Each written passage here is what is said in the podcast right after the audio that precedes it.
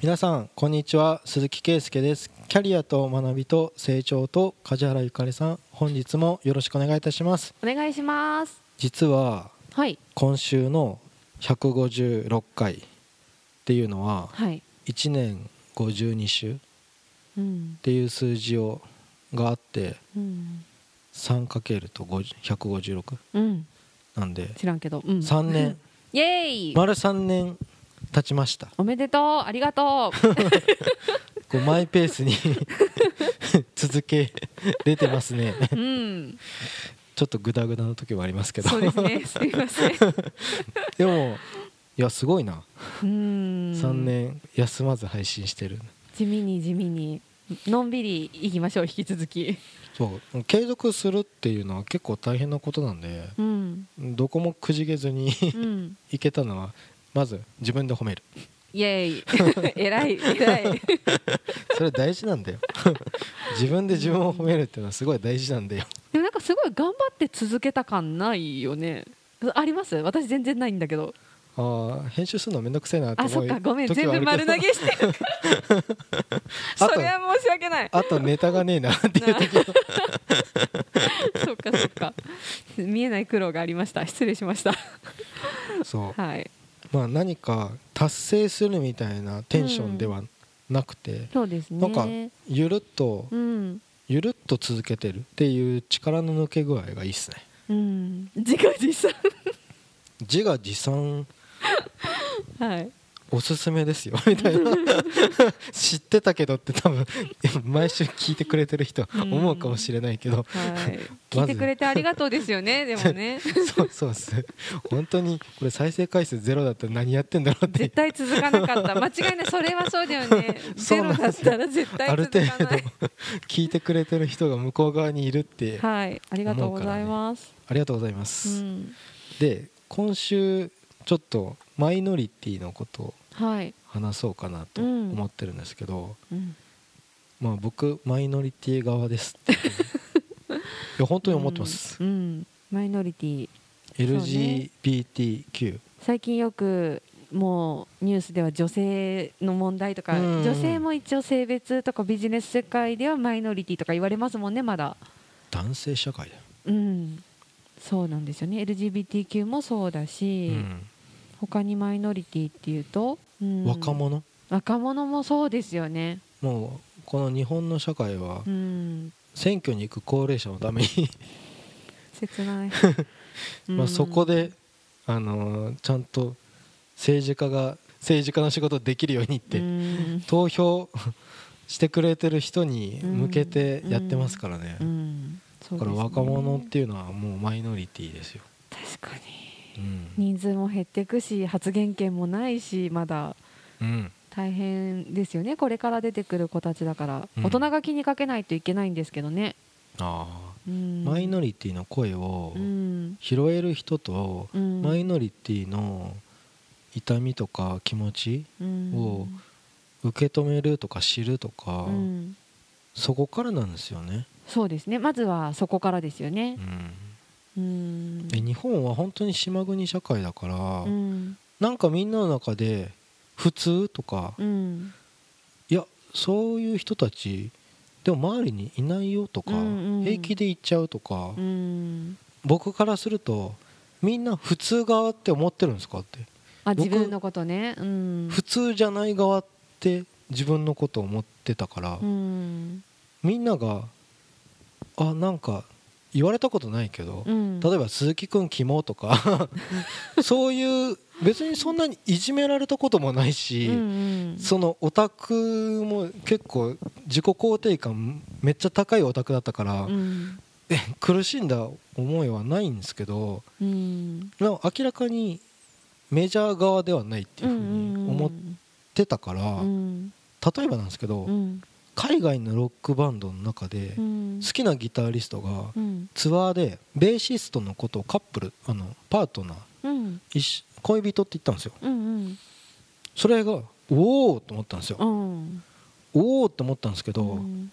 それこそ 日本で有名なレッドホットチリペッパーうん。だってうん。日本ツアー中ギタリストがメンバーに告白して振られたから日本ツアーのどっかで抜けたんですよ。へええそんなえことあっ日本ツアーの途中でメンバー脱退急にって言ったら振られたからなんですよ。へえすごいね。それぐらいなんか僕ロックのその雑誌とか読んでてもうん。海外ってうん。普通なのっていうぐらい好きなオーストラリアのポップミュージックのあのユニットもうん。そのイケメンのボーカルなんですけどうん。奥さんと別れた後うん。好きだったその男性とうん。結婚することができたっていう風に言った時に「ワオ!」とかあしかも UK ロックのボーカルもすごいデビッド・ボーイとかもあるんですけどうん。やっぱりバイセクシャルを公言したりとか。あの人もそうじゃん。ボヘミアン・ラプソディの。ああそうそうそうそうねそう。名前出てこない。誰だっけ？えフレディ・マーキュリー。あそうそう。そう。そうそうそうそう。僕の好きなうん。そのジャンルの中にうはん結構いたんすよ。うんうん。でもその好きな音楽うんは好きだから、うんうん。その人たちを例えばキモいとかそういう風な目には全然見なかった。ああそういう好きな形があるんだねぐらいにしかうん思わなかったうんから、LGBT の話をした時うにん。該当する人普通に顔いっぱい出てきたんですよ、うんうんうんでも芸能人になって日本の芸能人カミングアウトするのすごい大変じゃないですか。確かにね。アメリカとかイギリスとか海外？うん。はどういう空気感か分かんないですけど。いやもうオープンな人たちは全然普通にオープンですよね。リアルタイムで2000年代はうん。良かったと思うんですけど、フレディ・マーキュリーってそれこそあ80年代前半とかだとちょっと辛そうじゃないですか。うん2000年ぐらい世界の情報を雑誌で拾ってる限りは、うん。僕の世界ではよくある話で、うんで自分自身もオタクっていうところで、うん。うんあの普通じゃない側って自分が思ってたから、うん。普通っていう風に片付けるうん。メジャーな大多数の意見うん。のなんかいやみんなが聴いてるからいい音楽っていうわけでもないようん。みたいなところで、うんみんながの意見がいい意見みたいなものにはうん。絶対それはねえだろっていう風に。島国でありがちなやつね。そう。同調圧力とかもうん。平気でいやいや俺これ聞くしみたいな。うん。ランキングとかあれ嘘やしとかうん。テレビのタイアップっていうかそういうのだろうとかうん。そういうものの見方してたからうん。どちらかというと評価されないとかうん。少数のもののうん。なんか良さみたいなものをうん。見つけるとうん。喜ぶタイプうんみんなが知らないことを 知ってるうん。みたいな。だからすごい自分のことで言うとうん。まあそれで苦しんでたとかカミングアウトできなかったっていう思いはないんうんですけどん。気にしすぎ僕がしじゃなくてうん。他人が？鈴木君ん。みんなの話ついてこれなくて大丈夫とかうん。いや俺のこと構うなよみたいな。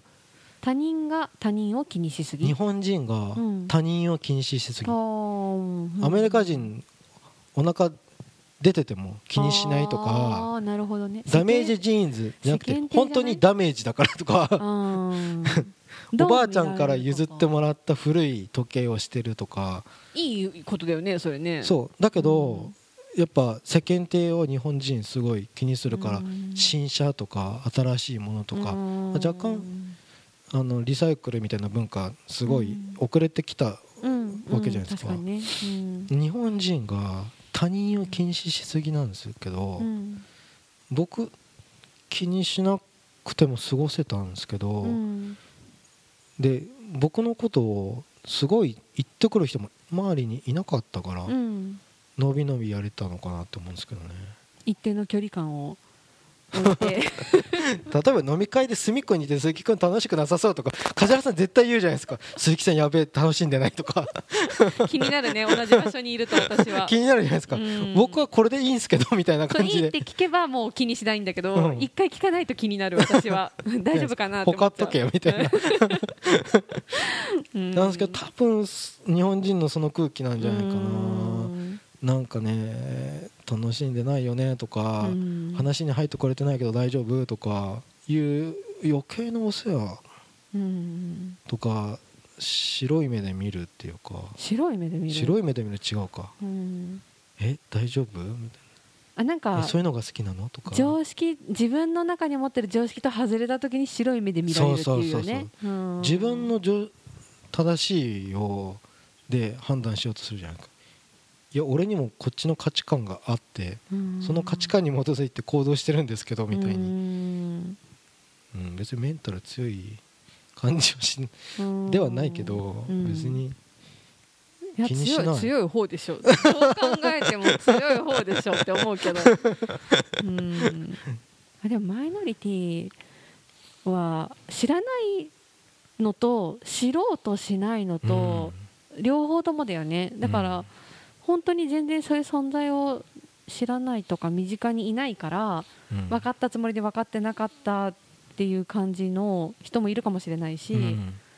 でもそもそも自分の世界が全てって思っちゃってる人は知ろうとしないから。そうなんですうん。よそれ厄介なんですよね。そうだね。自分の常識で全部喋ろうとする、ういんや僕もあるかもしれないんですけど、まあみんな少なからずね多少はあると思うけど。結局僕の人生サンプル1でしか分かんない、うんそんなね日本人全員に聞いたわけでもないしとか、うん。分かる範囲でしか想像できないんですけど、うん。なんか LGBTQ っうん。ていう人たちがいるっていうのを、うん。いるしそういう人の居場所？うん。分かんないですけど例えばゲイバーとか,、うんうんうん。なんかそういうところに行ったらいっぱい普通の世界だと思うんですよ、うん。あるある。例えば若い子もいるいしるいる年代、うん。ね年配の方もいるだろうし。ううん。ーん。なんかやっぱり表に出せないなんか本人たちは普通なんだけど、うん。悪いことしてるわけじゃないのに、うん。悪いことしてるような感じになっちゃうからだからなんか今ほど SNS こんな普通じゃない時からやっぱりネット上で知り合ってた、私の知り合いいるんだけど一う人んはやっぱ普通に出会う人にカミングアウトなんて当然できないからうん。だからそういうサイト。で出会ったりして友達になったりとか付き合ったりとかっていうのは聞いたことある。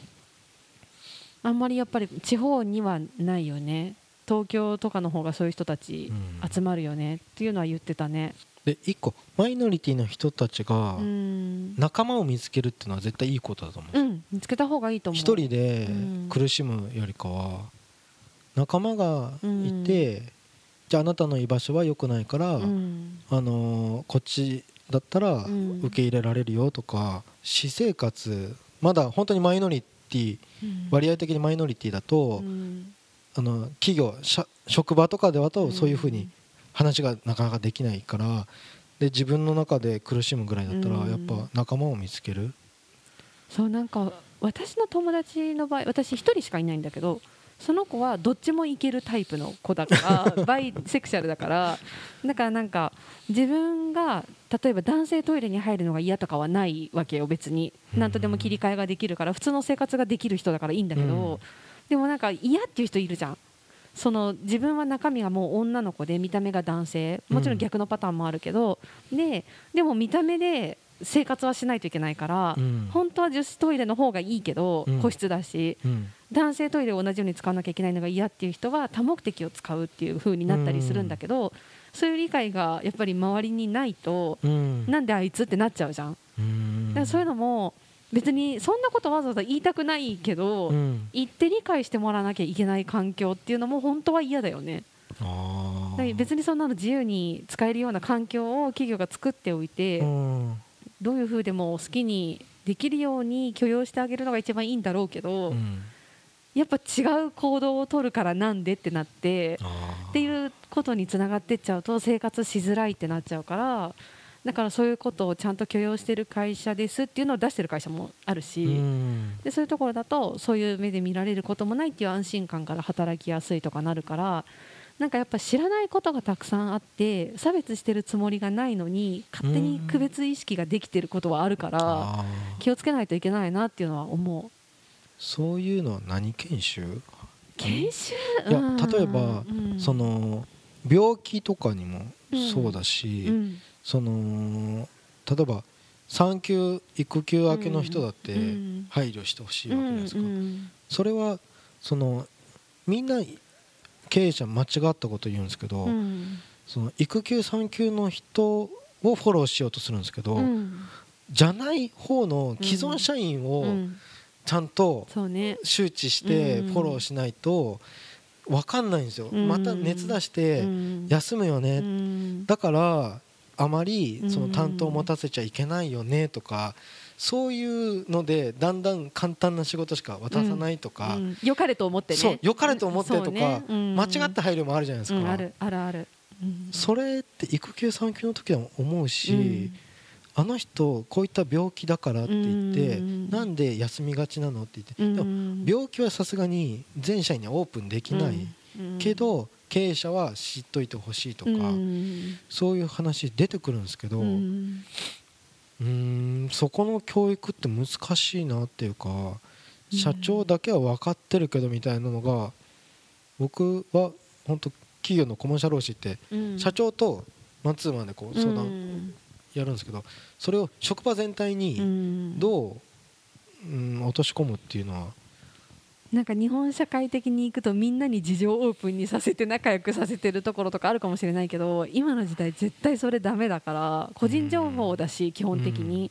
だからそれをなんか事情がわからない人がいてもそんなにその子だけ特別視してやってるわけではなくて、うん。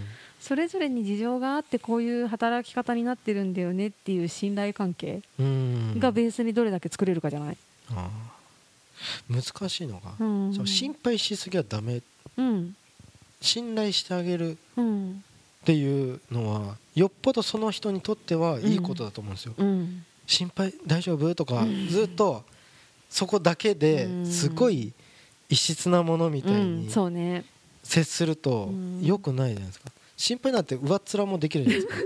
だからうん本当はあなたできるよねうん。っていう信頼する方がうん大事なんですけどうんそれをちょっと難しいもっうとんうん。なんか信頼した後に任せたんだからっていう責任を丸投げするのも違うじゃないですか、うん。だから信頼して任せるけどダメだった時は助けるよっていうのが一番理想。うん。だからその人に委ねてでも会社が何必要としてるかも分かって、うん。で従業員同士もお互いちゃんと信頼し合って働けているのが理想だけど、なんかそれこそ日本的なというか島社会的なうん。